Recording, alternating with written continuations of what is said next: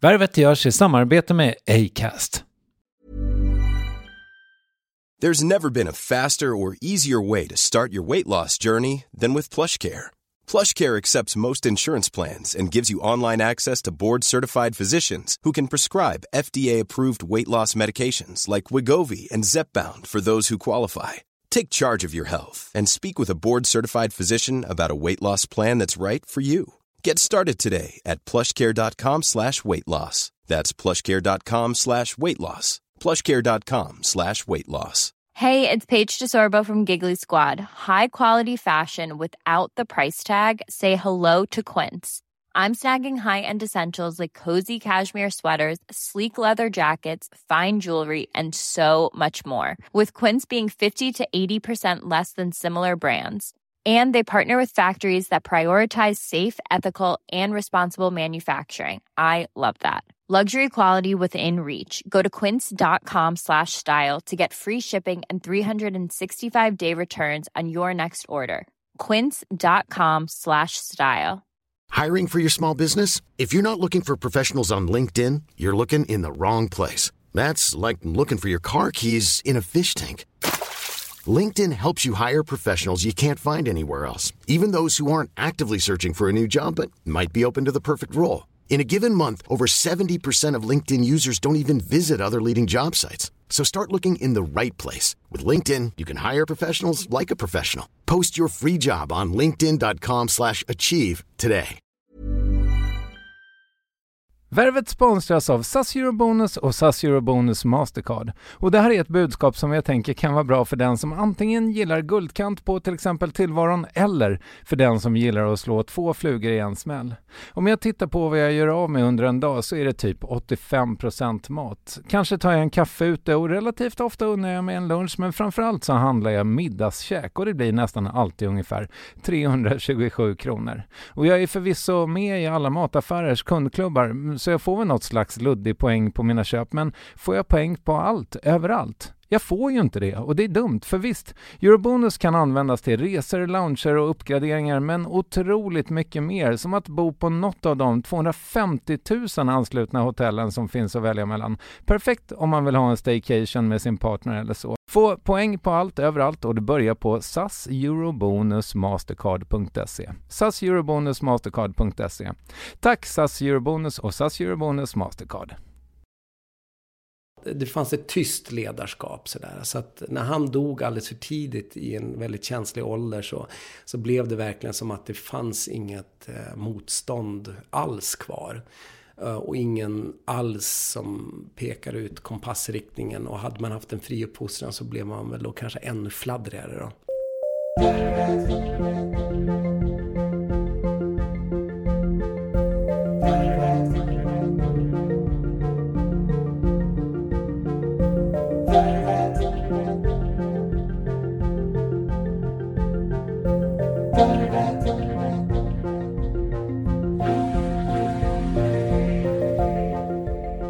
Att förstå storheten hos dagens gäst är en ultrakort förklaring av radioprogrammet Vinter i P1 på sin plats.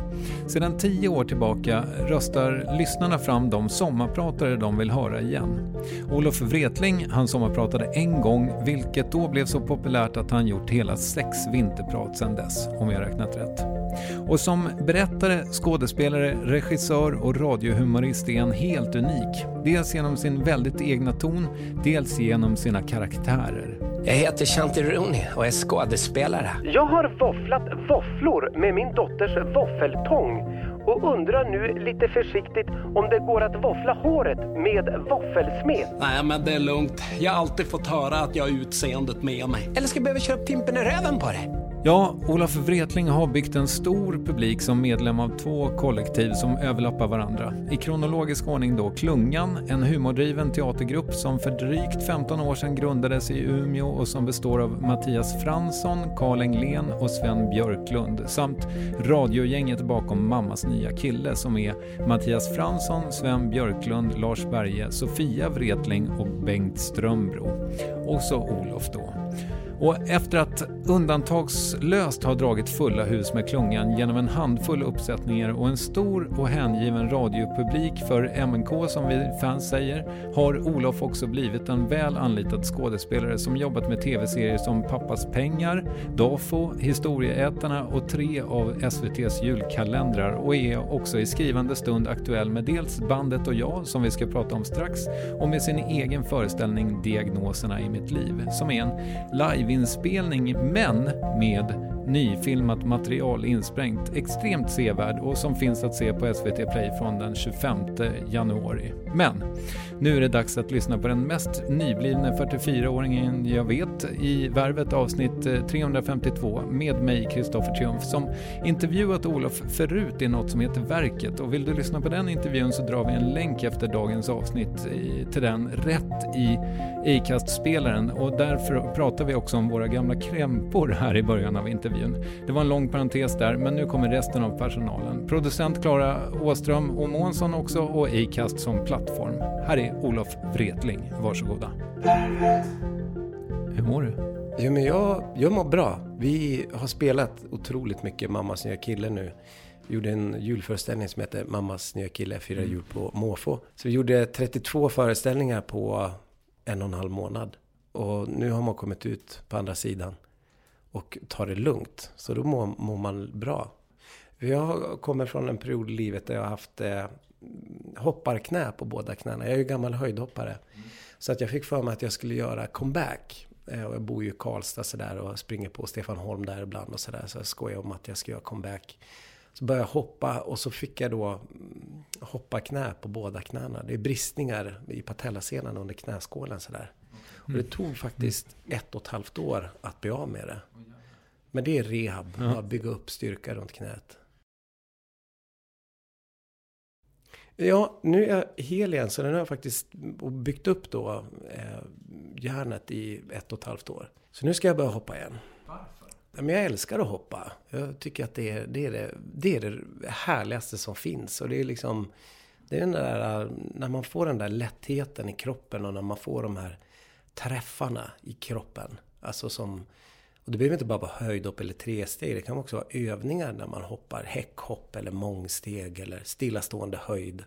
När man får en träff i kroppen då, då och man får den där lättheten. Det är en obeskrivlig känsla. Jag läste någon relativt färsk intervju med dig där du hade hoppat 1,80. Är det de höjderna vi snackar om nu också? Ja, jag tror, jag tror inte jag kommer så mycket högre än det. För där någonstans eh, så Eh, problemet är att man är för ojämnt stark. Eh, när man var yngre så hade man en mycket större hårdhet i kroppen. Sådär. Nu är man, man är mycket sladdrigare. Sådär. Så att för att man ska hoppa mycket högre än det, då måste man vara... Eh, för att få den där träffen i kroppen så måste man vara så otroligt genomtränad. Det räcker inte med att man har pigga vrister eller något slags muskelminne av teknik. Utan man måste kunna liksom stämma i, drämma dit foten. Mm. Uh, ja. Och det gör väldigt ont när man drämmer i foten fel och man är lite, kroppen är lite fel vinklar. Då är det som att det, ja, men det blir ungefär som du slår i en, tänk att du slår i en spik. Så måste spiken vara rak för att du ska få en träff och den ska åka ner i plankan. Mm. Har du minsta krokig spik så blir den ju sned. Och om du då tänker att kroppen är spiken och den är sned, då liksom då drämmer i foten, men då kommer smällen i höften eller knät eller ryggen eller sådär. Tänker du att du ska hoppa inomhus? Ja, jag tänker att jag ska hoppa inomhus. Och sen så var det var en sån här skojig grej bara att 2022 eh, så är det veteran-VM i Göteborg. Mm -hmm. Och då tänkte man så här, jäklar, tänk om man skulle vara i bra form till dess. Och jag har lite så här kompisar som kör lite veteranfriidrott sådär. Jäklar, tänk om man skulle kvala in till VM, veteran-VM med tre steg. Det hade varit jävligt flott alltså. Ah, okay. Men jag vet, jag tror inte jag når dit. Jag tror att jag är, jag tror inte jag... Man måste grundträna så otroligt mycket då. Ja. Um, ja, men vad, vad härligt ändå att du är eh, på bättringsvägen då, eller eh, frisk igen.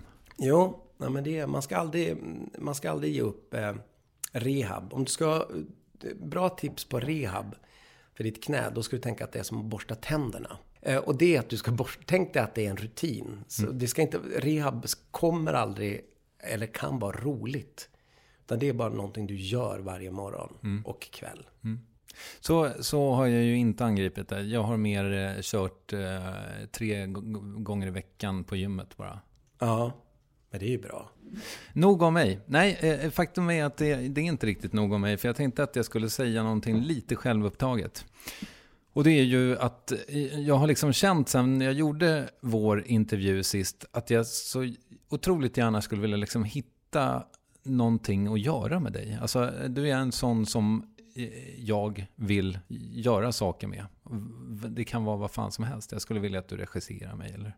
Jag tror att du kanske väcker de känslorna hos eh, andra än mig. Stämmer det? Vad, vad fint sagt. Ja, men det, det är ju ett jätte... I, i, i, utifrån min, mina värden så är väl det ett, ett jättefint betyg, eller hur man säger. Ja, men det, det kanske jag inte upplever eller tänker på själv. Men när du säger det så, så kanske jag angriper skapandet utifrån möten med andra människor. Och vad man, vad man kan göra tillsammans och vad som händer i mötet med andra människor. Och, och att det kanske också... Att man litar på att det föds någonting i mötet. Att man inte driver bara sin egen dröm och vision utan att medskapandet är någonting som intresserar mig. Eh, Och eh, är det så att du får väldigt mycket propåer då, följaktligen? Ja, men det, det får jag väl. Det är väl många som...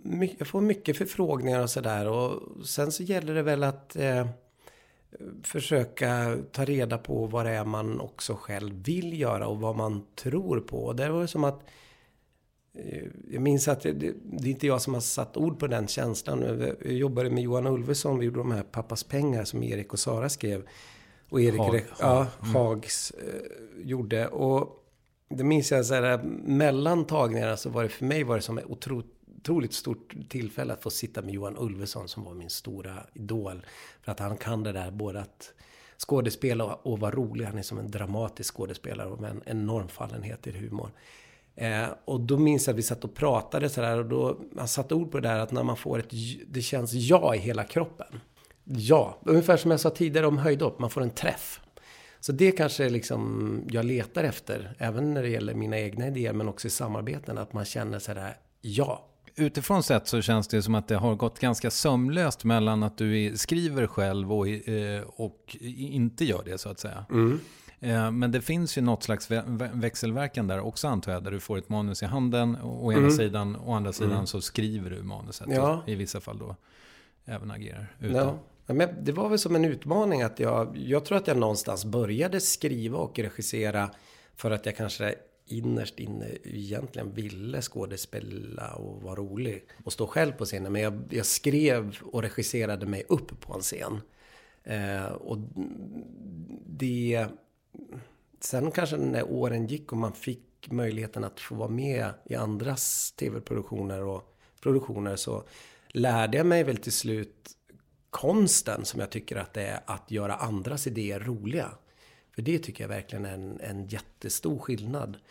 Och att inte göra om andras idéer. Utan verkligen försöka förstå att ja, men, han eller hon som har skrivit det här manuset har ju uppenbarligen suttit och garvat jättemycket åt det här skämtet, den här karaktären. Nu är det min uppgift att försöka göra det så roligt som, som de tyckte det var när de satt och där och garvade. Jag, jag tycker man märker det och ganska ofta med människor som då är mer renodlade skådisar. Att det eh, på ett eller annat sätt finns någon slags frustration över att alltid vara den, liksom hired gun. Och du har ju på något sätt byggt bort det genom att eh, växelverka, tänker jag. Ja, det tog ett tag innan jag riktigt förstod skillnaden. Eh, nu blir det mycket prat om pappas pengar, men det var väl kanske riktigt... Det var där jag verkligen tog det steget och, eh, och lärde mig det. Att eh, när man gör någon annans idé så måste man underkasta sig fel ord. Man måste förstå att egenvärdet i att faktiskt göra det. Det här har de kommit fram till att det här är det absolut roligaste skämtet. Ja, men då är det det som är det. Och det kan man ju själv känna när man, när man regisserade väldigt mycket. För det ju så det började för mig. Så såg man ju också ibland kanske skådespelarens kamp om att förstå idén genom att göra om den lite grann. Eller göra den på sitt sätt. och, byt, och så blir det som en sakta så flyter det iväg och så har man gjort om idén. Och så kanske det trumfar sin argumentation med att det måste komma från mig eller inifrån och det här. Men då är det som att, ja men vänta nu, det var ju inte det som var uppgiften. Uppgiften var ju att du skulle göra det här roligt för jag har skrivit det. Mm. Så det, det, det, det, tog ett tag innan jag förstod skillnaden och, och, och kan se utmaningen i båda. Mm. Men du, eh, jag tänker ganska mycket på energi, liksom att personligen är dålig på att hushålla med den tror jag. Jag, alltså, jag blir ofta väldigt utmattad av saker och så här att förbereda och genomföra en intervju till exempel tar mm. väldigt mycket energi av mig. Mm. Om jag då till exempel ska träffa någon viktig människa efter det på ett mm. möte så vet jag att den kvällen är körd. Liksom. Mm. Det kommer inte bli bra. Och, och, det där tänker jag är, är, måste ju vara någonting som du har svart bälte i. Som ju alltid har kastat dig mellan olika världar. Mm. Och, um... Jag tror att jag lärde mig det i idrotten. Att den bästa vilan är den aktiva vilan att en passiv vila, nu, nu, får man ju liksom vara lite noga med vad man pratar om här. För att sen så kan man ju vara så trött och så illa däran så att man måste vila passivt. Om du tar en fysisk skada så om det är ett knä som krånglar så kanske man inte kan gå eller promenera eller så. Men den aktiva vilan, till exempel nu, nu kommer jag från 32 spelningar med mammas nya kille. Då är det viktigt för mig, då har jag inom idrotten har jag lärt mig med säsongsupplägget för ett, för ett, ett, ett träningsår innehåller ju en tävling, grundträning och så sen så har du när du ska toppa formen och så sen ska du prestera i din tävlingscykel. Och den går ju väldigt lätt att lägga på en teaterproduktion där du skriver och du repeterar och du spelar. Och sen så kommer ju en tid då tävlingssäsongen är slut och då finns ju återhämtningen. Där jag försöker träna väldigt mycket, läsa mycket böcker och eh, ja, tankar på. Mm. Liksom. Jag tror att om jag skulle lägga mig ner nu så skulle jag vara väldigt, väldigt trött. Då tror jag att jag skulle liksom få en väldigt trötthet. Och då menar jag att den aktiva vilan är den bästa återhämtningen för den tröttheten. Kanske det jag gör fel, att jag liksom så lätt eh, hemfaller åt eh, ja. Candy Crush, så att säga. Ja, jo men det är nog en, en, en, en passiv eh, dålig vila. Ja, det är det ju. Det tror jag. Men den aktiva vilan tror jag är, är väldigt bra. För då kanske man också märker på vilket sätt man är trött. Och vad det, vad det egentligen man är trött på. Om man är grupptrött eller om man är trött på att lösa problem och sådär. Ja. Du, eh, vi eh, kanske återkommer till energin. Eh, men en sak som du ju har lagt tid och energi på är eh, bandet och jag. Och det är ju lite därför jag fick hit dig nu, för att du var aktuell med den. Mm. Eh, och det är eh, väldigt mycket en Karin av Klintberg eh, tv-serie kan man säga. Det här är berättelsen om Leko, bandet som ville förändra samhället, men istället vann Melodifestivalen och erövrade världen. Historien om Leko utspelar sig mellan 1970 och 1990 och är en rå och naken skildring av ett kollektiv som rämnade. Ett vi som blev jag och fyra individer som valde solokarriären framför bandets gemenskap.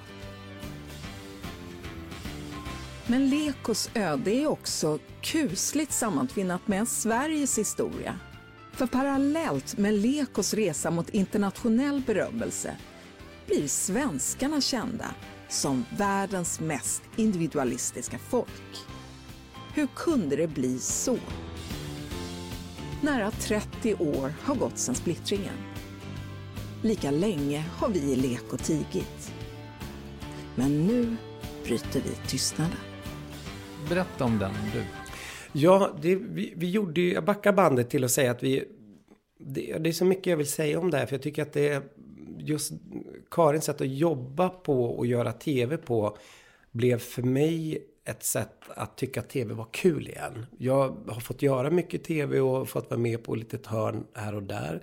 Och då finns det ju en tradition av att man det finns en ljussättning i varje tv-produktion och det man ska stå på tejpbitar så att man inte står i skugga och det finns ju ett, en sån tradition av man ställer upp en kamera och så ska det vara på ett visst sätt. Medan Karins sätt att göra tv på är väldigt eh, flyktigt.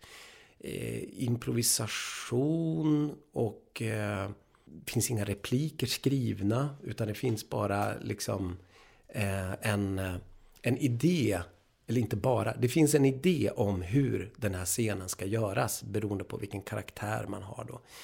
Och det sättet att göra tv på är ju fruktansvärt roligt och väldigt... Eh, det kommer saker som man inte visste på morgonen att det här skulle... Oj, skulle vi göra det här idag? Liksom man, man tömmer sig liksom. Mm. Men hela sättet eh, bygger ju då på att eh, i, i det här projektet så var det som att vi har då... Manuset är skrivet av Erik och Lotta. Men även jag och Kakan har fått vara med och mejsla fram våra figurer. Och vi har även fått vara med och idéer kring handlingen och sådär. Men Erik och Lotta står som manusförfattare och, och, och, alla trycker in idéer och Karin regisserar och också med och bygger alla idéer. Men det framförallt är ett väldigt lustfyllt arbete som bygger på väldigt ganska omfattande researcharbete med, med föreläsningar som vi som redaktion gör inför varje program. Okay. Där vi sitter ner hela dagar och får en fantastisk föreläsning om just den här tiden som ska skildras och musiken och, och politiken under det här decenniet och så. Så att man fyller sig själv, man tankar på enormt mycket information. Och sen så skapar man karaktärerna och så kastar vi oss ut i de här scenerna eller den här, liksom, den här handlingen som är tänkt då emellan de här experterna som berättar om sitt ämne eller sin profession. Mm. Alltså det är extremt eh, lekfullt och otroligt roligt att göra. Mm. Och jag tycker det är så häftigt med, med just den konstellationen att jag och Kakan har fått kliva in i den. Att det har varit så, eh, att det har varit så bjussigt. Jag brukar tänka på det. Att, för de hade ju som skapat sitt sound med historieätarna. De, det var ju som klart. Mm. Så de behövde ju inte liksom att det skulle komma två till som skulle trängas framför kameran. Så att jag tycker att det är så otroligt bjussigt av dem att vi har fått komma in mm. och få vara med och, och, göra det. Så att, och den här, ja, det, det, ska bli jättespännande att se hur det tas emot. Har du, har du fått kolla någonting? Ja, mm. eh, jag ska också bara säga att vi pratar om Lotta Lundgren och Erik, Haag då, som mm. också är med i, i rutan. Ja, eh, precis. Ja. Mm. När jag ser eh, Karin och Klintbergs produktioner an, nästan alltid så känns det som att det är så otroligt, alltså det är påkostat på ett sätt som få andra tv-program är. Och då, då, tänker jag kanske framförallt på att det känns som att, och det vittnar, vittnar du ju om nu, att det, tar, att det får ta tid. Att det får ta tid, ja. ja. Och sen så tror jag att hon är väldigt unik som kreatör på det sättet att, men det var ju som när du var inne, sa de där fina orden om mig av att det är många som vill jobba med mig. Att, och det var ju fint sagt och jag tror att Karin har det där runt omkring sig också att hon, hon det är inte, det, jag vet inte vad det är. Det är ju få förunnat att man vill ge... Få folk att prestera max helt enkelt. Mm. Det är ju samma sak med mitt möte med Birgitta Egerblad. Som också som gjort så mycket teater med Klungan. Som också var en sån här person som lyckas få en att känna att man inte gör fel helt enkelt. Mm. Det är dit jag vill. Mm. Att man inte känner att man gör fel. Det finns ingen tejpbit att stå på. Det finns ingenting vrid huvudet höger, nej. Alltså det, allting man gör blir bra. Att man lyckas tuta i dem man jobbar med att allting är någonting. Och då börjar man ju tro på sig själv. Då tror man ju till slut på att man är bra. Det kanske inte är svårare än så. Men är du sån som regissör också då? Jag har lärt mig det. Jag lärde mig otroligt mycket av Birgitta. Så att mitt sätt att... Jag började ju som jag nämnde med att skriva och regissera uppe i Umeå. Eh, och eh, mitt sätt att regissera då och som jag regisserar nu eh, har förändrats väldigt mycket på ett sätt. Och det är väl att jag inte, men kanske ett, det är svårt det där, men ett misstag man kan göra som regissör, eller det är egentligen inget misstag, men då måste man fullfölja den idén. Är du, börjar du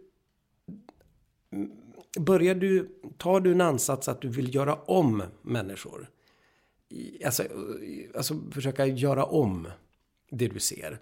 Då måste du göra om hela vägen och hela tiden. Då kan du aldrig, då har du också det ansvaret på skådespelarna och på verket. Att jag vill ha det på det här. Det blir som en koreografi. Jag har redan tänkt ut det jag vill att du ska göra. Mm. Och då, då måste du vara så konsekvent anser jag, för att du ska uppnå eh, nerven i den iscensättningen. Kan du ge ett konkret exempel så vi fattar? Ja, men till exempel så om, om, om jag sitter med en text som jag har skrivit och jag ska iscensätta den. I mötet med då skådespelarna så finns det då grovt sett säga att det finns två vägar. Antingen så tolkar du min text och jag släpper dig lös och det sker någonting i mötet när du möter min text. Eller så säger jag hur den ska vara. Mm. På det här sättet med den här rösten i det här tonfallet.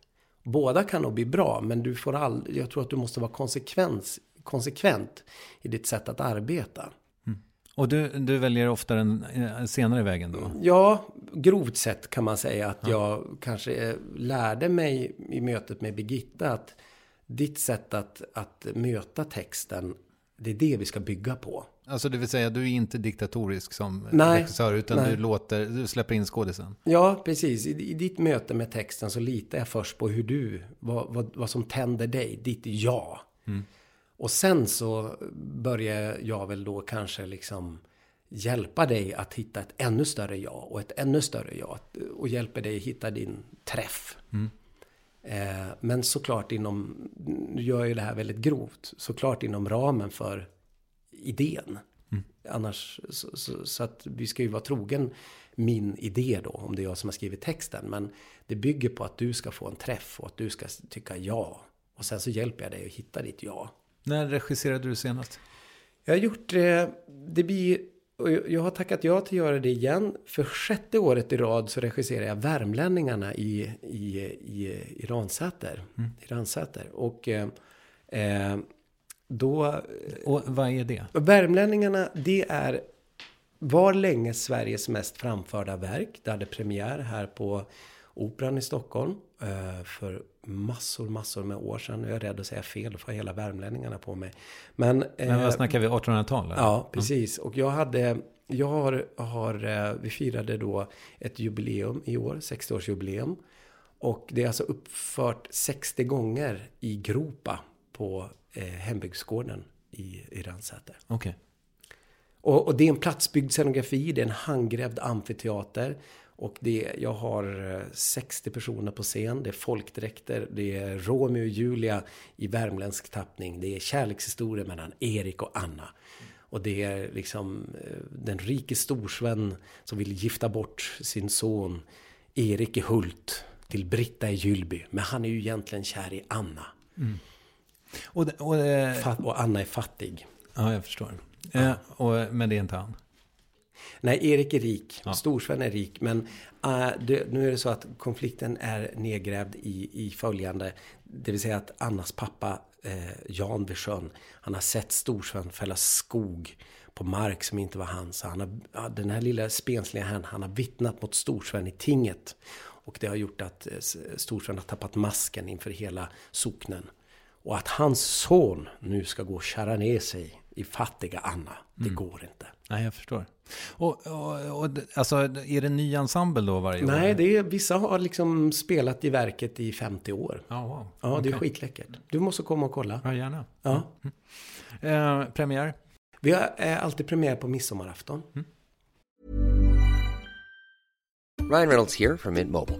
Med priset på nästan allt som går upp under inflationen, trodde vi att vi skulle bring våra priser down. So to help us, we brought in a reverse auctioneer, which is apparently a thing. Mint Mobile unlimited premium wireless. Ready to get 30, 30, bit to get 30, bit to get 20, 20, 20, bit to get 20, 20, bit to get 15, 15, 15, 15 just 15 bucks a month. So, Give it a try at mintmobile.com/switch. slash $45 up front for 3 months plus taxes and fees. Promo rate for new customers for limited time. Unlimited more than 40 gigabytes per month slows. Full terms at mintmobile.com. Planning for your next trip? Elevate your travel style with Quince. Quince has all the jet-setting essentials you'll want for your next getaway, like European linen premium luggage options, buttery soft Italian leather bags, and so much more. And it's all priced at 50 to 80% less than similar brands. Plus, Quince only works with factories that use safe and ethical manufacturing practices. Pack your bags with high-quality essentials you'll be wearing for vacations to come with Quince. Go to quince.com slash trip for free shipping and 365-day returns. Many of us have those stubborn pounds that seem impossible to lose, no matter how good we eat or how hard we work out. My solution is PlushCare. PlushCare is a leading telehealth provider with doctors who are there for you day and night to partner with you in your weight loss journey. They can prescribe FDA-approved weight loss medications like Wagovi and Zepbound for those who qualify. Plus, they accept most insurance plans. To get started, visit plushcare.com slash weight loss. That's plushcare.com slash weight loss.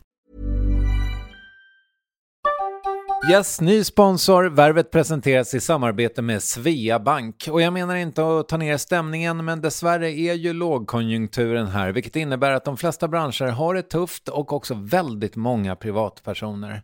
Jag vet själv vad det är att ha en trasslig privatekonomi. Det var struligt i många år för mig och låg ofta post i hallen med trista logotyper i ena hörnet och jag hade också i flera års tid ett helt gäng betalningsanmärkningar. Och tyvärr är det nog många som har det svårt att få ihop till räkningarna just nu, som har hamnat i ekonomiskt trubbel. Och det är här Svea Bank kan kliva in med något som kallas skuldfinansiering. Där löser de skulder hos inkasso och till Kronofogden och till och med om Kronofogden vill sälja ditt boende har Svea Bank möjlighet att hjälpa till. I den här tjänsten får du en personlig handläggare som gör en grundlig genomgång av din ekonomiska situation, de tar kontakt med dina kreditgivare och när ett lån beviljats löser de dina skulder skulder åt dig och samla dem i ett enda lån med en avbetalningsplan som din ekonomi klarar av. För om du har hamnat i klister, du är inte ensam och kanske kan det här hjälpa dig. På svea.com skuldfinans kan du läsa mer. Tack Sveabank! Du, eh, jag tänkte att vi lite grann skulle i alla fall beröra din uppväxt, eh, även om du själv har berättat om den en hel del. Eh, jag skulle dock bara vilja veta, för du är uppvuxen i Umeå. Mm. Men har du någonsin bott i Robertsfors?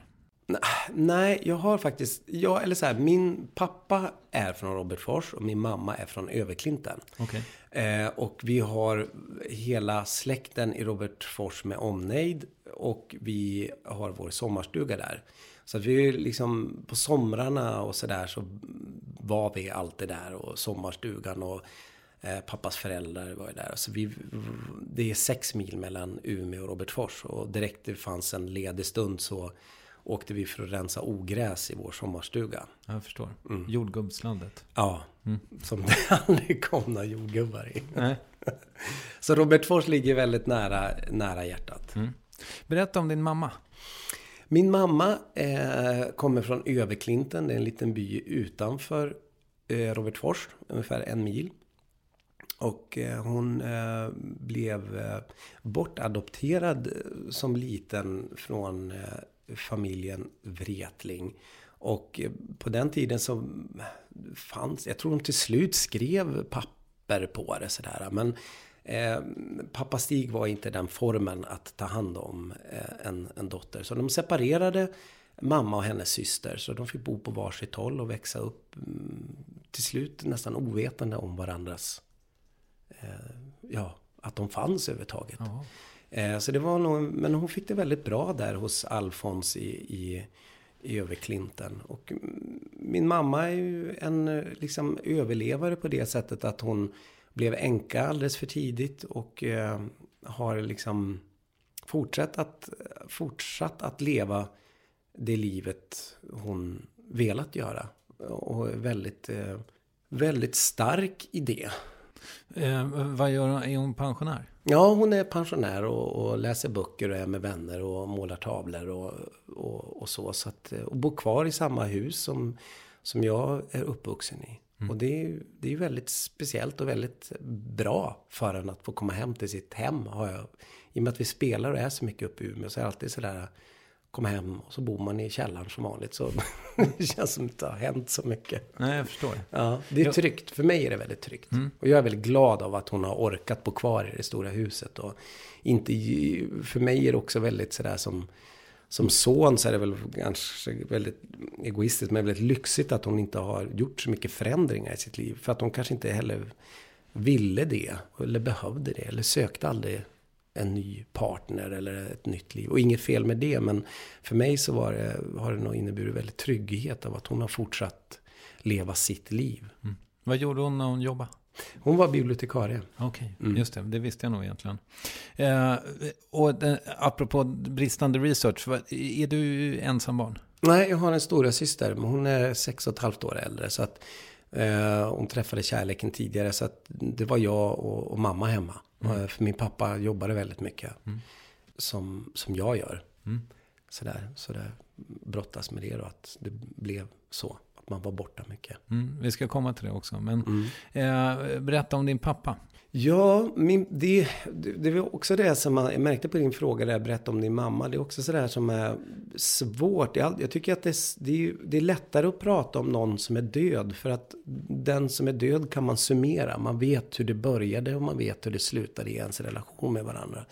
Och där finns det väl också kanske en risk i och med att jag själv är en berättare och alltid liksom intresserat mig med sorgen och dess mekanismer och vad den gör med en. Så kanske det också kan bli att man inte förskönar men att man kanske eh, glömmer.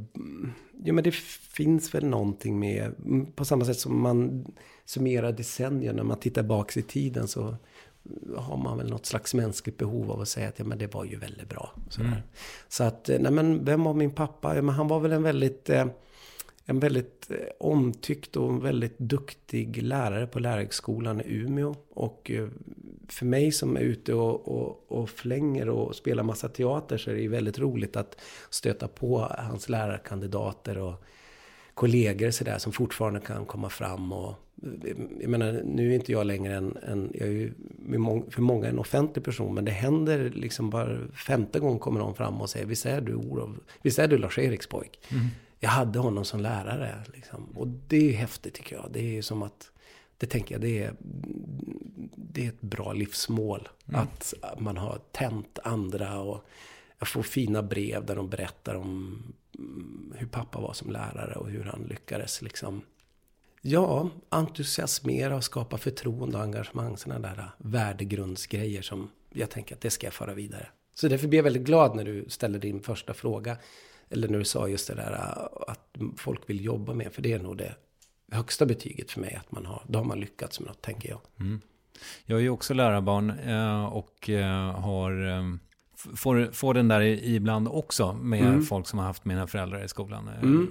Även om de har varit alltid skilda, men de Mm. har ju präglat då många barn på Mm. varsitt håll. Eh, bästa exemplet var nog ändå när jag eh, åkte dit, alltså när jag blev tagen av polisen. Och Mm. de skulle rapportera in det då till någon central för att kolla ifall jag var efterlyst när de hade tittat på mitt lägg. Mm. Och då hörde jag komradio. Jaha, kan du kolla ifall han är Ronny Triumfs eh, grabb? och, och det var jag ju. Ja. det var lite svettigt. Ja, det är svettigt.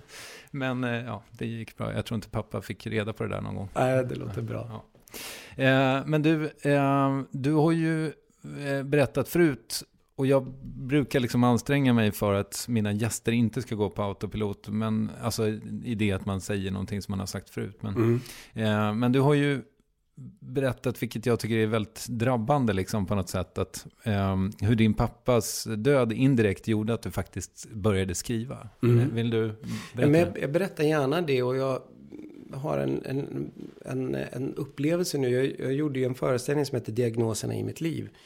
Eh, som för övrigt har tv-premiär dagen innan bandet är jag på, på ettan om man vill se den. Det är en transmission. Nämligen den 26 Mm. januari. I, I berättelsen eh, Diagnoser i mitt liv så berättar jag då om, om sorgen och hur den tog sig uttryck då i panikattacker och rädslan att själv dö och en, en sorg som bara tog sig uttryck i, i fysisk ångest och hur jag då hamnade i jag tog kontakt med en läkare som undersökte mig. Och den här fantastiska läkaren förstod väl mer eller mindre att eh, personen på andra sidan bordet här är ju pigg och frisk. Eh, det är inget fel på hjärtat och inget fel på sänkan. Och, och då frågade honom om jag varit med om någonting. Och då sa jag nej, men är du säker? Och då berättade jag att min, jo men jag, i och för sig när du frågar, jag förlorade min pappa, men det är ett år sedan nu. Och då bad hon mig att skriva ett brev till min pappa.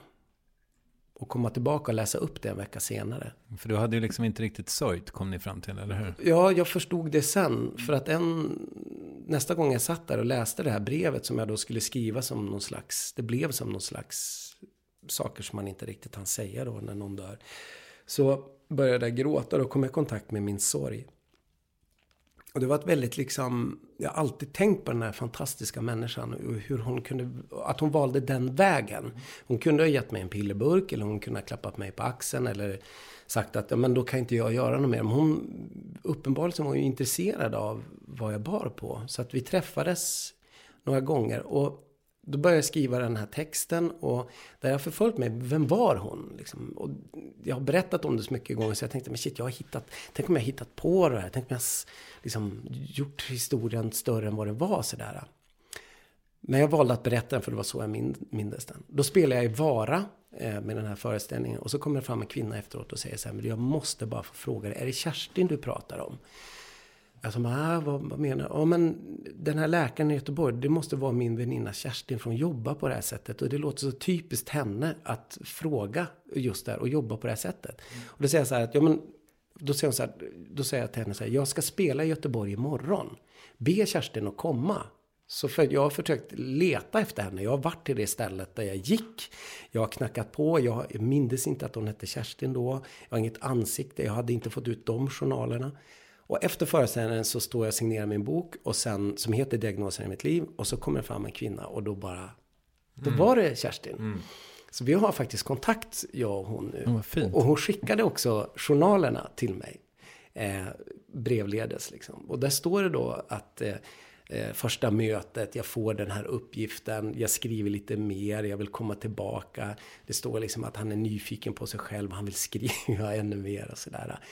Och vi har kontakt sådär, vi har lite sådär brevväxlingskontakt eh, via mail då sådär. Men, och det är jättefint. Och jag frågar henne nästan i varje brev jag skriver nu, bara, men hur kommer det sig att du jobbar på det här sättet? Jag tycker det är så häftigt. Och det visar att hon jobbar så. Och hon jobbar också som lärare på utbildningen, läkarutbildningen. Och där jobbar hon även så med sina kommande, med sina läkarstudenter. Att just skriva och berätta om patientmöten. Mm. Och det är ett verktyg som hon har. Jag tycker det är helt fantastiskt. Ja, verkligen. Det är ju underbart. Och att hon tror, för för mig blir det som, det jag kokar ner eller det det handlar om, det är att man tror att människan är självläkande. Du bär på en inneboende kraft att förstå dig själv och att med rätt hjälp också läka dig själv. Och då, det är sån, för att om man får den tron lagd på sig. Det är återigen det där med att hitta sitt ja eller hitta ut ur ett nej kanske. när man mår dåligt. Att hitta ur ett nej till ett ja. Och det är så himla häftigt. Och vad tur att jag träffade just henne då. Mm. För då var man ju väldigt skör. Då hade man ju trott på det mesta. När man sitter där och darrar som ett asplöv. Och Göteborg gungar under ens fötter. Mm. Det här var, måste ha varit 1997 ungefär?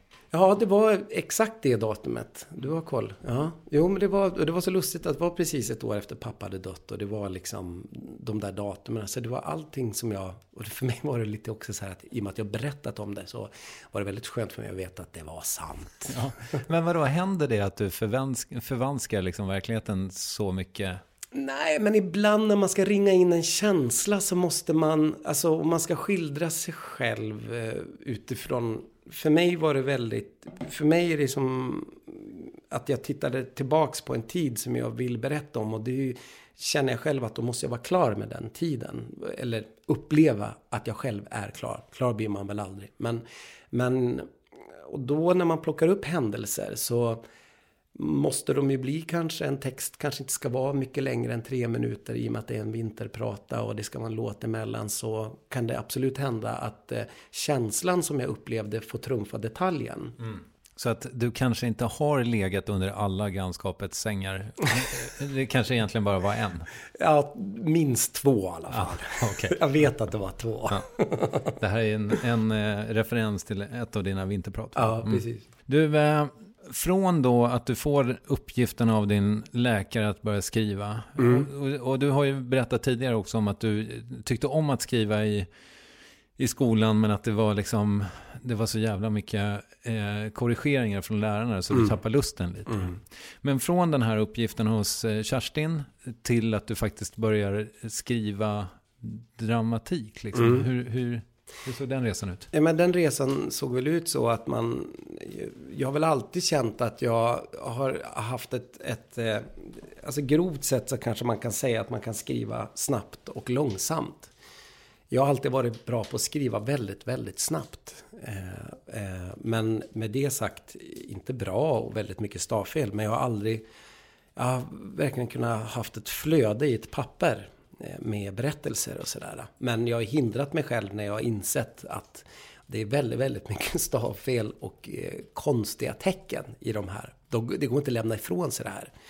Eh, men i mötet med Kerstin så handlade det ju inte om att det skulle vara bra grammatiskt. Utan det handlar om att komma åt en känsla. Så då fick man väl verkligen ett självförtroende av att, eller man fick en bekräftelse av att eh, man kan uttrycka, att man kan få ner det man känner på ett blad. Och mm. framför allt hela hennes metodik och det jag själv kom att tro på, det är också att framföra sina egna texter, att läsa dem högt för andra. Och eh, så har vi alltid jobbat i klungan, att vi läser texterna högt för varandra, även i Mammas nya kille. Eh, och det händer ju någonting med ordet. Ordet blir, alltså när du läser din text för någon annan högt så blir ord som, ord kan bli viktiga. Mm. Och träffa en och man fyller kanske ord som känns banala på pappret. Får en tyngd när du läser dem för någon annan. Om det sen är en publik eller om jag läser något för dig. Men, men eh, hur var det med självkritiken då i början? Jag antar att ja, Den var ju fruktansvärd och sådär. Men sen så hade jag ju väldigt, väldigt tur. Och det var ju som att eh, eh, de första liksom mer användarvänliga ordbehandlingsprogrammen kom. Och jag kom in på en manusförfattarutbildning i Göteborg. Och då kunde man ju köra dokumenten genom genom ordbehandlingsprogrammet och vips så såg det ut som att man kunde stava. Så då tävlade man ju på samma Eh, eller man, jag tävlade, kanske fel ord, man... Eh, Spelade med samma man spel, ja. ja, men eh, det var liksom, det föll inte på att eh, någon inte liksom hade hakat upp sig på att du har ju inte ett, du sätter inte ut komman, eller varför skriver du så? Inte, ja, mm. så. Så då helt plötsligt så, eh, och då kunde man ju bara koncentrera sig på flödet och, och berättelsen. Och där har jag alltid haft väldigt mycket, mycket idéer och väldigt mycket att berätta. Mm. Du, eh, eh, jag tänkte också apropå det här med, eh, med som vi var inne på med, med sorg och, och det att eh, jag läste en intervju med dig som var väldigt matig i modern psykologi där du pratar om dolorem meum. Ja, visst det. Med reservation för mitt latinska uttal. Mm. Vad, vad är det? Dolerum meum, min sorg. Det, det är väl som pappa hade en sån stor Eh, jag kan tänka mig att i, just mitt, eller så här, i mitt liv så var, hade pappa den rollen av att han var den där, eh, utgjorde en sån otroligt stor trygghetspelare. Eh, och eh, han hade någon slags, jag vet inte om det var för att han var lärare, han hade någon slags tyst ledarskap av att alltid finnas. Trots att han aldrig riktigt pekade. Jag fick en väldigt fri uppfostran. Men så här i efterhand så har man kanske förstått att han alltid stod lite bakom och kollade att det gick bra. Mm. Och kanske liksom knackade på axeln. Eh, jag, menar, jag kommer aldrig glömma det. Sån här, när man eh, höll på med friidrott sådär på elitnivå. Sådär, och så lite demonstrativt så skulle han släppa av mig någon gång sådär äh, vid Nolihallen i Umeå. Och så tog jag upp en, en, en snus liksom och tryckte upp den liksom och sådär. Eh, och så... och det var ju liksom, det var stort. Och så sa jag så här, liksom försökte få honom att inte bli arg men kanske tycka någonting någon gång. Och så sa jag liksom så här, men vad tycker du om, om att jag snusar då? Ja, vad tycker du själv? Mm. Mm.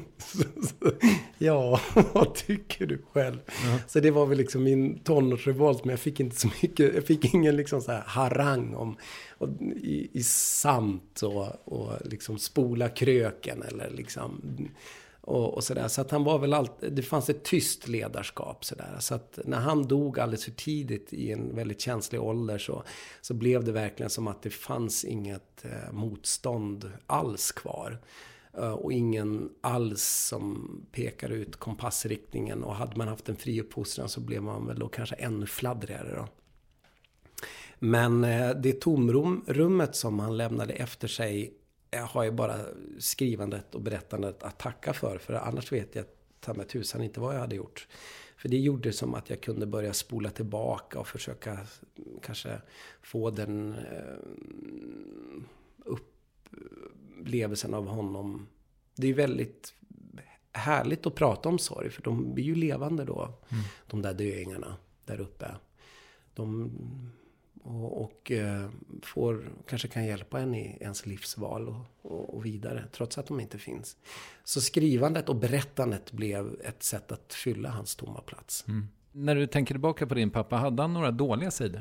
jo, det, det, det, hade han. Och i min senaste vinterprata som handlar om höjdhopp och eh, det fruktansvärda i och omkring William Noshainens höjdhoppsgrupp i Göteborg. Eh, så berättar jag också om mitt idrottande uppe i Umeå samtidigt. Eh, och där så gestaltar jag väl liksom i mitt berättande av en, av en pappa som var väldigt orolig och kanske inte alls stöttande på det sättet i min idrottskarriär. Och jag menar, det minns ju jag liksom när, när liksom, det har jag sagt till Stefan, liksom, så när vi springer ihop i Karlstad när träningen, liksom, att jag var ju avundsjuk på Stefans pappa. Eh, som var så närvarande och filmade allt och ur och skur och stod och hängde över liksom räcket runt eh, friidrottsarenan och kom med regnkläder och sådär. Och jag menar... Stefan Holm ska vi säga. Ja, förlåt. Stefan Holm och Jonny Holm. Och eh, Medan mina föräldrar liksom knappt visste att jag hade vunnit SM tre gånger, kändes det som. Och de var nog mer liksom angelägna att shit, det här går. Jag har tänkt så här efterhand att de kanske tänkte att oj vad bra han är, det här ska vi hålla oss undan.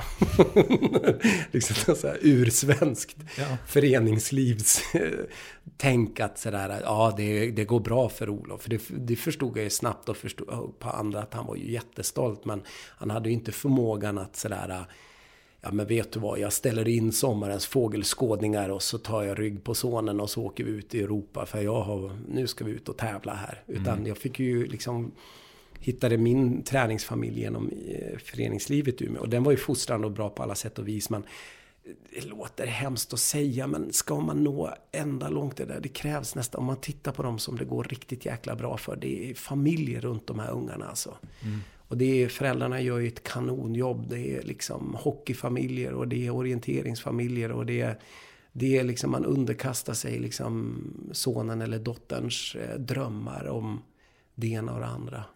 Vi hade en, jag höll på med slalom, vi hade en familj som eh, alltid var bäst. De hette Benedetti, kom mm. från kom från eh, någonstans södra sidan av Stockholm. Ja. För jävla duktiga Benedettis. Mm. Alltid arg pappa. Som ja. tyckte att det, det, var liksom eh, fel, mm. felstakat eller vad det nu var. Ja.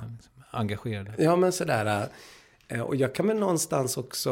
Mm, det är väl också som nu man är själv förälder och barn som är aktiva och sådär. man märker det, nu finns det ju andra generationsföräldrar som har det där engagemanget och sådär. Och det är kanske något som går i arv och sådär. Jag är engagerad och sådär, men jag är inte så eh, uppoffrande engagerad i barnens intressen. Sådär. Men det, man, man, jag minns att jag tänkte det flera gånger att man saknade, att jag saknade eh, mamma och pappa eh, när man höll på. Mm. Din eh, pappa gick ju bort eh, långt innan du blev pappa själv. Liksom. Mm. Men, men är han närvarande i ert, era samtal? Så? Ja, men det är väl sådär...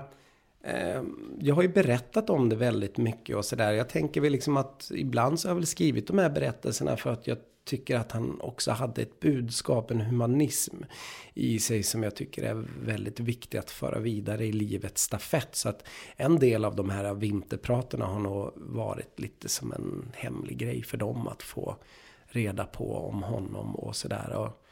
Eh, och, ehm, och sen är det väl sådär att man, man kämpar väl också om man, om man har fått något bra i livet. Om det är från mamma eller pappa eller något syskon eller så här, Så vill man väl försöka i livets stafett föra vidare att det här är bra grejer. Mm.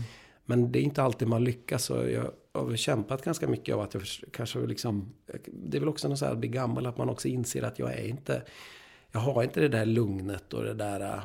In, ja, jag har inte det där fågelskådare och mossinsamlandet i mig.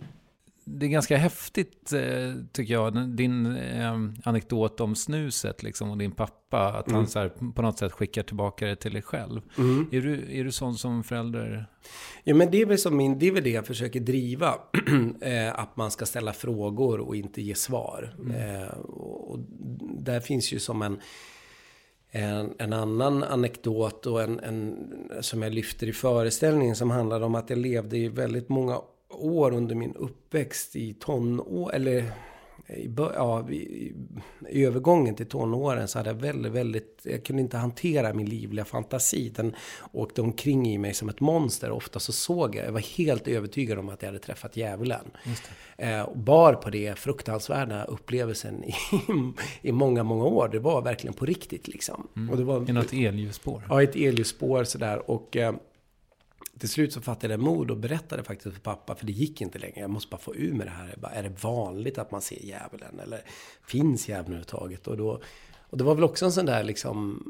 En, och till slut så berättade jag det och så, så, så, frågade han, men av alla människor på, på jorden, Olof, varför tror du djävulen ville träffa just dig? Mm. Och det är ju som också sådär då fick ju jag tänka så här, ja, varför skulle han träffa, varför valde han mig? Det är ju jättekonstigt, klart. Alltså, det är ju väldigt smart. Det är ju otroligt smart. Och eh, då blev ju han den smarta personen i rummet som ställde en fråga. Och istället för att liksom berätta att, eh, nej det, det, det, det, är nog inte, det finns inte. Eller liksom så, för då, det hade jag ju argumenterat ner då. Eller jag, hade ju, jag bar ju på den här känslan av att det var sant. Så då fick jag ju något annat att tänka på. Att, och att just ställa frågor kan ju vara, tror jag, långsiktigt är den bästa lösningen för att mm, få ihop sig själv som människa. Liksom. Men, men har, du, så här, har du samma starka liksom, känslor kring vad din mamma har gett dig? Det är alltid svårt sådär att, ja, ja det, det, är alltid, det var som jag nämnde tidigare där att jag tror att kanske, jag vet inte om andra kan känna igen sig i det sådär, men det är svårt att summera en person som lever. Jag har nog svårt att summera min fru eller mina barn eller min syster eller andra nära människor. Men min mamma står ju för väldigt eh, mycket av min fria uppväxt och att hon, hon har en, en, en, en fantastisk tro till mig som jag kanske insett ju äldre jag blir. Att hon står nog för det där att jag, för henne är nog allting möjligt. Så Hon tror otroligt mycket på mig på ett väldigt liksom Ja, men såklart säkert från ett moderligt perspektiv sådär att man tror på sin avkomma. Men hon har en, en väldigt speciellt sätt att, att eh, tycka att det jag gör är fantastiskt bra och väldigt stolt över det. Så där. Men, men väldigt betraktande sådär. Hon är ju inte i och grejar i det jag gör för fem öre. Men eh, hon har en väldigt... Eh, jag tror att det är för att hon är en överlevare. Att hon just blev bortlämnad som treåring och fått klara sig själv. Mm. Eh, I, med massor med frågor. För på den tiden så lämnades barn bort och det var nog så att då ska du bo här. Och det fanns inte så mycket utrymme för att sitta ner och reda ut varför det blev så. Utan det fick man. Så att hon är nog väldigt... Och, jo men någonting som jag har lärt mig otroligt mycket av henne och som är hennes urstyrka. Det är att hon inte har eh, tagit med sig sin historia och lagt den på mitt liv. Mm. Och det är ju en... Då är man ju urstark. Mm. Ja, det där är ju någonting man kämpar med lite som förälder. Jag skojar det. Mm. Det är ju att inte blanda in sig själv i någon annans liv. Mm. Det är ju... Och, och hur, hur... Ja, att inte lägga, lägga band eller skuld eller... Och mycket också när jag berättar om min mamma, ett av mina vinterprat, så är hon ju väldigt svår och hon är inte speciellt så intresserad av att berätta om sin uppväxt och hur det var och sådär. Då har liksom hennes syrra lättare att göra det då. Eh, så där hon tycker, ja, det, det som har varit har varit och vi är den vi är och din sorg. Det var också någonting sådär som jag minns när pappa dog och man var ung och jag flyttade hem igen och mamma låg och hennes sätt att ta sig ur sorgen var att läsa sig ur sorgen.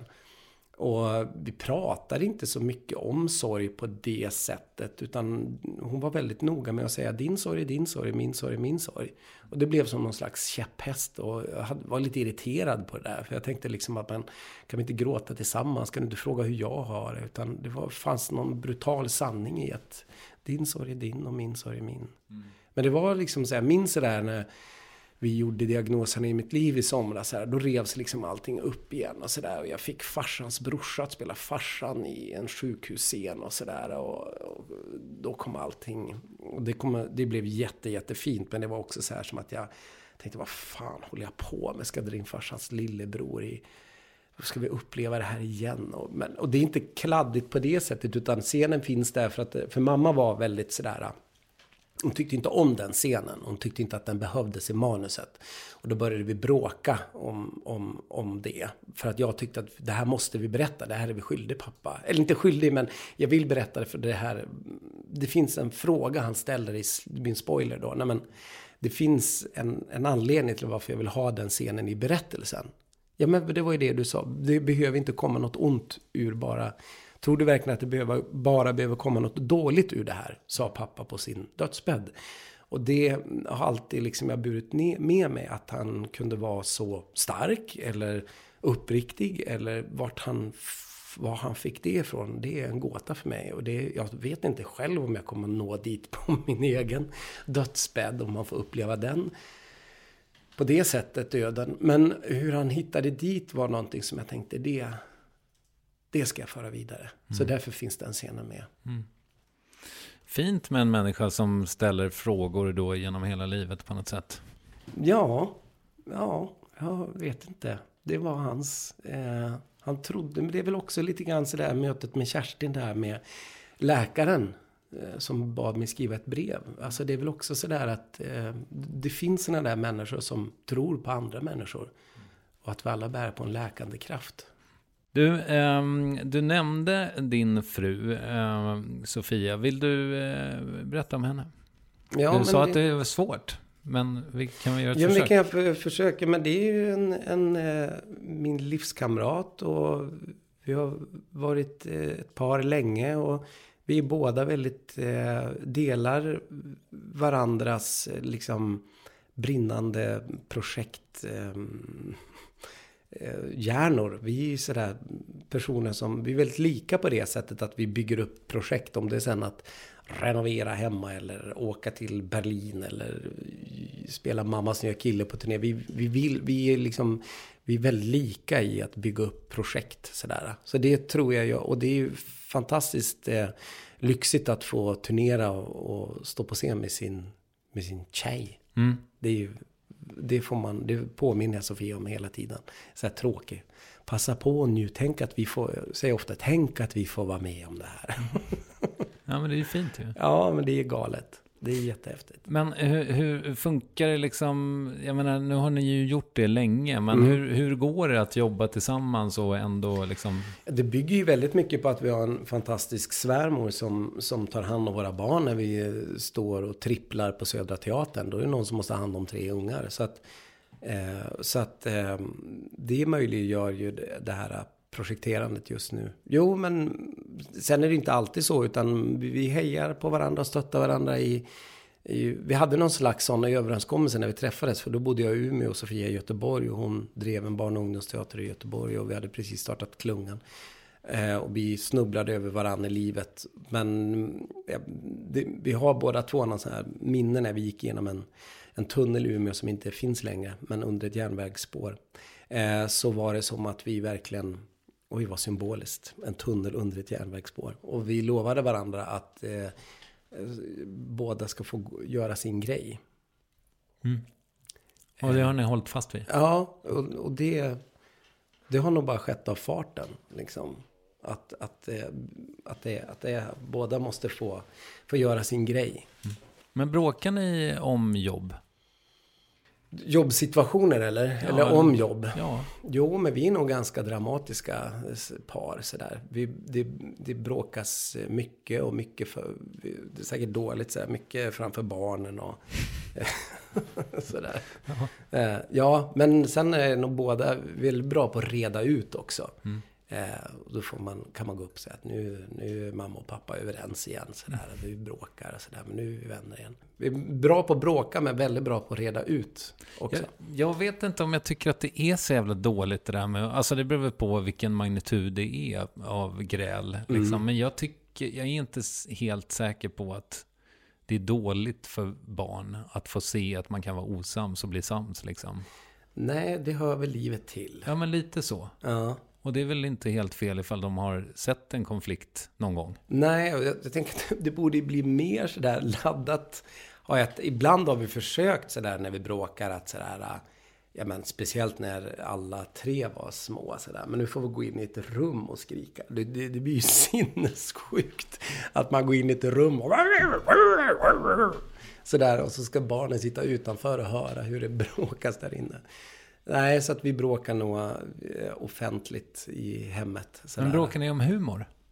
Kan ni eh, ryka ihop om en eh, sketch? Liksom? Ja, jävlar. Ja. Ja, fan. Det kan ni? Ja, att man sådär... mm, Ja, åt båda hållen. Att man liksom kan sådär... Hur man... Ja, men att man... Ja, men det kanske är också lite grann den där liksom... Tränarrollen på andra sidan som... Ja, men vad fan, kom igen nu för helvete. Inte kan du väl tänka så. Kan jag, liksom, man, det kan väl vara lika mycket pepp i det också. Att man liksom är, vrålar till varandra. Och Sofia kan liksom piska igång mig på sitt sätt och jag kan tända henne på mitt sätt. Att man ryter till lite grann. Kom igen nu, vad fan så där kan du väl inte göra. Vad Det fattar du väl själv eller? Men det, det är nog... eh, det är väl för att kanske tända. Men bråka Eh, innehållsmässigt. Men det där kanske var mer att man hejar på varandra och att man... Eh, men vi spelar ju så mycket sådär. Det har vi ju så förstått själv. Det är inte så... Jag menar ett kunskapslyft spelade vi 110 gånger. Det händer ju massa saker med en föreställning. Liksom att man... man det är lika mycket att man eh, är på varandra i hela ensemblen. Och hon är en del av ensemblen och att man är på varandra. Och, och markerar att nej nu, nu glömde du det där eller skärp dig nu eller... Ja. Mm. Via Sofia så kan vi gå in på mammans nya kille. Men jag tänker, du har pratat en del om klungen. Liksom. Eh, eh, ska vi bara kunna berätta för lyssnarna hur den eh, konstellationen kom till? Ja, alltså klungan och mammas nya kille är någonting som vi för vår egen del eh, skiljer på. För att det är olika arbetslag. Men väldigt snarlika arbetslag. Så att eh, klungan började först eh, med att vi gjorde... Vi, vi satte upp på Lilla Teatern i Umeå så gjorde vi eh, sex stycken eh, shower tillsammans med Umeå musikscen. Eh, där vi gjorde nytt material varannan vecka, sex kvällar i rad. Och ur det så föddes karaktärer som vi gör än idag. Vi ställde ett hundratal sketcher på scenen upp på några månader. Och fick ett sånt där fullträff i våra kroppar och tyckte att det här var så jäkla roligt. Och ja, många av de karaktärerna som vi gör idag föddes på den scenen och det har inte hänt så mycket med de karaktärerna. Mer än att vi har jobbat vidare med dem och blivit både sämre och skickligare på att skriva. Det finns ju något, med det menar jag att det finns ju någonting häftigt när någonting föds, en nerv som aldrig går att återupptäcka. Men eh, skrivandet och lusten för att jobba med de här karaktärerna har fortsatt. Mm. Och eh, det var Bengt Strömbro som kom och tittade på eh, Klungan eh, och tyckte att vi skulle göra radio. Vi gjorde några experimentprogram för P4 tror jag det var. Och sen blev det, fick de ett, eh, en lucka i någon sommartablå. Då gjorde vi ett program som hette Bada Bing.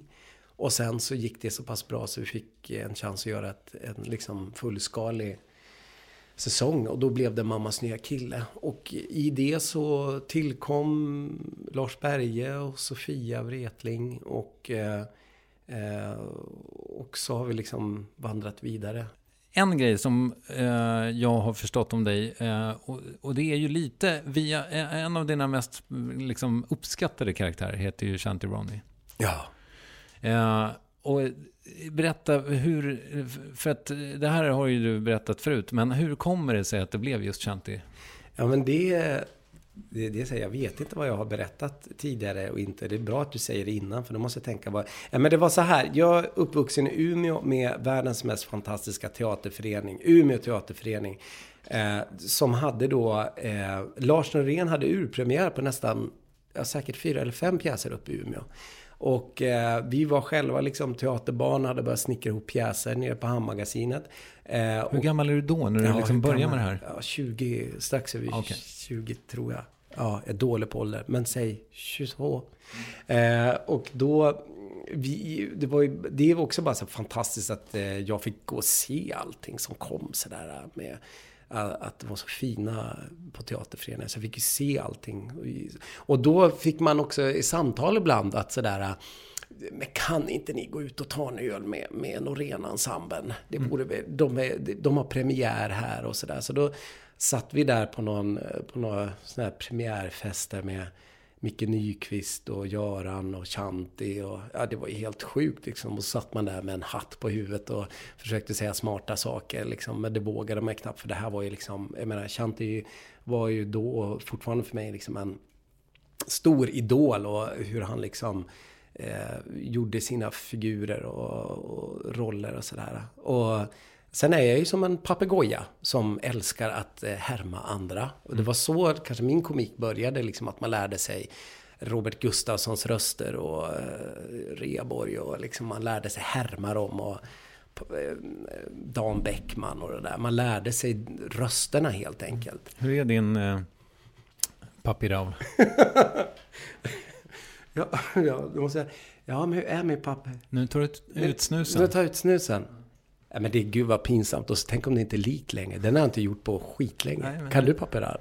Eller... Ja, jag kan försöka efter Ja. att du försöker. Nej, men jag vågar inte. Jo. Sluta! Vad gör du för någonting? Vi kan inte sitta här bara slarva ihop en podd. Det är för jävligt. Triumf sitter här och fäker ut sig och ställer frågor. Jag hänger inte med för fem öre. Det där var ju Dan Bäckman. Det var Dan Bäckman. Vad skulle jag härma då? Papi Raul. Nej, men det kan jag inte. Men det, det var ju väldigt likt. Ja, tack så mycket! Ja, ja alltså de, de var ganska, låg ganska nära varandra, Dan eh, Bäckman och Papi Jaha. Också. Ja, visst. Hallå, det är Papi Raul här! Ja, visst är han Eh, eh. med så här. Ja, just det. Ja. med så här. Ja. Fruktansvärt bra. Ja, men det var ju otroligt roligt. Det var ju som en hästspark när han gjorde dem där. Jag tyckte det var så jävla bra. Eh, ja, så man lärde sig härma de här. Mm. Percy Nilegård då? Det här är ju såna här grejer man gjorde med en folköl i handen på Öbacka i Umeå. Eh, det- Percy Nilegård, det var inte så.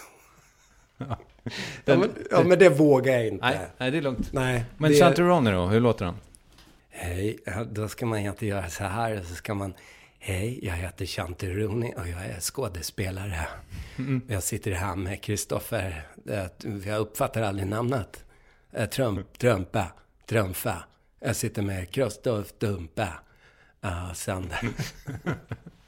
Ja, och hur är det då? Har du någon gång liksom eh, fått kommunicera med Chanturoni om det här? Nej, jag har aldrig gjort det. Jag vet sådär någon gång att jag fick någon, för det blev så hemskt upp, alltså det var ju som inte meningen att, eh, att det skulle bli sån fart på de här Chanteroni-imitationerna och den här gränslösa, konstiga idén jag fick av att han skulle läsa upp sina högstadie och lågstadie mellanuppsatser och sådär. Men jag vill vara noga med att säga att min imitation av Chanti bottnas i de här eh, knarkigare gestaltningarna han gjorde med Lars Norén och sådär. Så det, var, ju- det är mer en imitation av hans eh, figurer från den tiden Ja, som jag jag, snappar upp sådär. Och du vet- Nej, så du vet inte vad han tyckte om Nej, det det vet jag inte alls. Men jag vet ju att liksom sådär, Aftonbladet ringde någon gång och Eh, han gjorde någon reportage om, för det är så här, googlar man Chanteroni så får man ju fan upp lika mycket träffar på Mammas nya kille och mig sådär. Så att nej, jag hoppas och jag har via någon gång sådär skickat massa kärlek. För det, jag är ju ingen elak människa och jag har aldrig använt min komik för att vara elak. Eh, och eh, om han är ledsen så, så är, blir jag ledsen för det. Och samtidigt så är, är det ju bara en rolig grej liksom. Um, Shanti var här för eh, en månad sedan. Nej, men- Nu ska jag spela upp hur det gick. Du, eh, eh, jag undrar bara innan vi avslutar så här, för att i den här härliga robotpresentationen så Mm. pratar de ju om Olof Wretlings liksom, hyllning till dig, är det ju ändå när du Ja. läser dina eh, uppsatser. Har du lyssnat på dem där? Uh, lite, någon gång. Men det där var ju, det kom ju under, uh, när jag bodde i Köpenhamn. Mm. Så jag missade det där första åren. Ja. Jag förstod inte att det var en ganska stor grej här. Men var, du- kände du dig smickrad eller blev du förbannad? Eller? Nej, nej jag blev inte förbannad så. Alltså, det, jag hade liksom ingen aning om var det kom ifrån och sådär. Nej. Eh, Nej, det är väl det är fortfarande otydligt tror jag. Ja, det tror jag är väldigt otydligt. Det har jag ingen aning riktigt. Men jag tror att det var många som... Eh, just med mitt namn, att det sätter igång. Jag vet, Christian Luuk höll på också med mitt namn och sådär. Och, eh, eller så är det från något att jag är lite så. Ja. Ja, vad jag vet inte vad, vad det är. Det är något med mitt namn. Ja, ja han är underbar. Jag älskar honom. Han är, han är ju väldigt eh, dramatisk och tillåter sig själv vara den han är. Och det är väl kanske någonting som är... Då kanske jag fyller mig med det för att jag själv inte har det då. Det kanske är så det är. Att man, han kan någonting jag inte kan och så hoppar jag iväg i den lianen och så får jag vara som han ett litet tag. Mm. Gud, jag tror han skulle komma igenom dörren där nu. Att han sa- satt och läste. Men var han arg eller? Han lät ju inte glad. Det var inte som så här, "Eh, fan det är det bästa jag har hört. Nej, nej, men det verkar väl lite grann som, alltså du vet, man, man eh, jag, jag förstår, jag får, känner ändå bilden att han så här bor i en jävla villa utanför Köpenhamn och sen så, du vet, så börjar det trilla in lite sms om någonting. Eh, och att, alltså det där när man är lite avkopplad från, Mm. från världen. Mm. Eh, Jag antar att det var det ungefär. Sen Mm. verkar han ju också eh, kanske inte vara den mest uppkopplade personen i världen. Nej. Jag tänker väl också att det är som sådär, de, de, han är väl och framförallt var ju väldigt förknippad med, eller för oss som växte upp med hans fantastiska liksom, gestaltningar och sådär. Han, det är inte, jag är väl inte den första som härmar en skådespelare. Sen gör jag det på ett väldigt, eh, väldigt eh, märkligt sätt som jag förstår att han måste ju bara undra vad fan håller han på med? Det är ju jättekonstigt. Men det är väl just det som är roligt också att någon kommer och läser. Det är ju väldigt, eh, väldigt sådär eh, att man kommer och läser upp sina högstadieuppsatser. Det är ju väldigt roligt. Ja. Att man tar sig själv på så stort allvar. Mm. Att man vill läsa upp sina uppsatser. De är ju ganska eh, avancerade ofta också. Alltså, jo, men det var det som var flippen. Ja. Flippen var liksom att vi, om, vi, om vi skulle göra det så var det så att då ska de vara sinnessjukt genomarbetade. Mm. Och inte bara liksom något blaj, utan de ska vara sådär. För det var ju många som trodde att det var han. Som, och det, det florerar liksom någon slags, vissa så här rykten om att det finns ett avsnitt som han har läst på riktigt. Aha, och, så. och okej. det kanske är så. Ja. Som, det kanske är en hemlis som bara han och jag vet. Ja. Men du, eh, eh, blir det mer MNK? Men det vet man aldrig sådär. Vi kommer ju som sagt, eh, det kanske återkopplat till början av vårt samtal var att man hoppar runt mellan olika eh, eh, uttryck, liksom radio, tv och teater. Så att, eh, och just nu så har vi just spelat massor med MNK och eh, då känns det som att då kanske MNK ska få vila ett litet tag. Mm. Och klungan då? Jo, men det är väl verkligen dags att vi, att vi gör någonting med klungan. Vi är Mm. jättesugna på, vi har liksom börjat ses. Vi hade ju år av enormt mycket turnerande och enormt mycket spelande. Där vi nästan, eller alla föreställningar vi gjorde liksom spelade vi över hundra gånger. Och vi gjorde tv och, och massor med saker. Så att vi behövde eh, vila våra klungan-hjärnor. Och, eh, men det är roligt, vi har börjat ses igen och alla är glada när vi ses och sådär. Så att det är, och eh, Karl, Mattias och Sven är ju liksom mina närmsta vänner och, och så. Så att det är ju det är jätteroligt att ses. Mm. Så kanske? Så kanske. Ja. Vill du rekommendera något? Ja, jag skulle vilja rekommendera eh, två böcker som jag just läst. Eh, den ena heter Vargattacken. Den är skriven av Lars Berge. Mm. Som även gör Gotte i Mammas nya kille. Och sen så, det är en fantastisk läsupplevelse och en jätte, jättebra bok. Eh, så den skulle jag rekommendera. Och sen en annan bra läsning var Rebecka Åhlund som har skrivit en bok som är Men jag som var så rolig att dricka vin med. Nu kan jag säga fel här. Nej, men det är nog korrekt ja. Ja. Eh, också en sån här, en, en bok som jag slukade. Eh, den var jätte, jag tror att den, antingen har den kommit eller så kommer den. Mm. Den var jätte, jätte, jätte, jättebra. Henne borde du prata med. Precis, jag tänkte just eh, fråga, vem tycker att jag ska intervjua i Värvet? Ja, men Rebecka. Mm, Rebecka Åhlund. Mm. Stort tack för att du tog dig tid. Men tack för att jag fick komma till ditt mysiga krypin här. Ja, och eh, det var ju premiär för eh, kakelugns-intervju. Mm. Det här kan vi göra om va? Ja, då ska jag kunna, eh, då lovar jag att kunna Percy Nilegård. Ja, när du kommer till revervet. Ja. Underbart. Ja. Tack så hemskt mycket för idag. Ja, tack för att jag fick komma. Ja, den alltid inspirerande Olof Wretling var det där alltså. Dubbelt SVT Aktuell, sök och du skall finna. Eh, bandet och jag och diagnoserna i mitt liv. Och på Instagram gjorde vi också en uppvärvning. Den finns att hitta på snabel varvet där. Nästa vecka kommer av allt att döma en gäst som många av er faktiskt önskat i åratal. Professor Mikael Dahlén. Jag hoppas innerligt vi hörs då. Tack för idag, puss och kram, hej!